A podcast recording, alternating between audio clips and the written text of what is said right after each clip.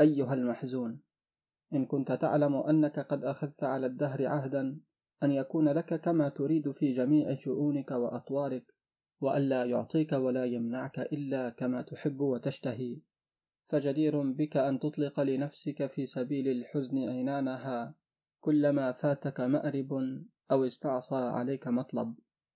وإن كنت تعلم أخلاق الأيام في أخذها وردها وعطائها ومنعها وأنها لا تنام عن منحة تمنحها حتى تكر عليها راجعة فتستردها وأن هذه سنتها وتلك خلتها في جميع أبناء آدم سواء في ذلك ساكن القصر وساكن الكوخ.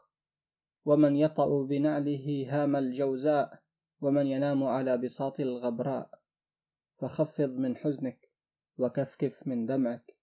فما أنت بأول غرض أصابه سهم الزمان وما مصابك بالبدعة الطريفة في جريدة المصائب والأحزان.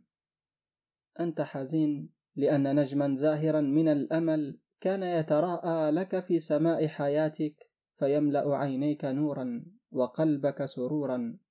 وما هي إلا كرة الطرف أن افتقدته فما وجدته. ولو أنك أجملت في أملك لما غلوت في حزنك. ولو كنت أنعمت نظرك فيما تراءى لك لرأيت برقا خاطفا ما تظنه نجما زاهرا. وهنالك لا يبهرك طلوعه فلا يفجعك أفوله. أسعد الناس في هذه الحياة من إذا وافته النعمة تنكر لها ونظر إليها نظرة المستريب بها. وترقب في كل ساعة زوالها وفناءها. فإن بقيت في يده فذاك وإلا فقد أعد لفراقها عدته من قبل. لولا السرور في ساعة الميلاد ما كان البكاء في ساعة الموت. ولولا الوثوق بدوام الغنى ما كان الجزع من الفقر. ولولا فرحة التلاقي ما كانت ترحة الفراق.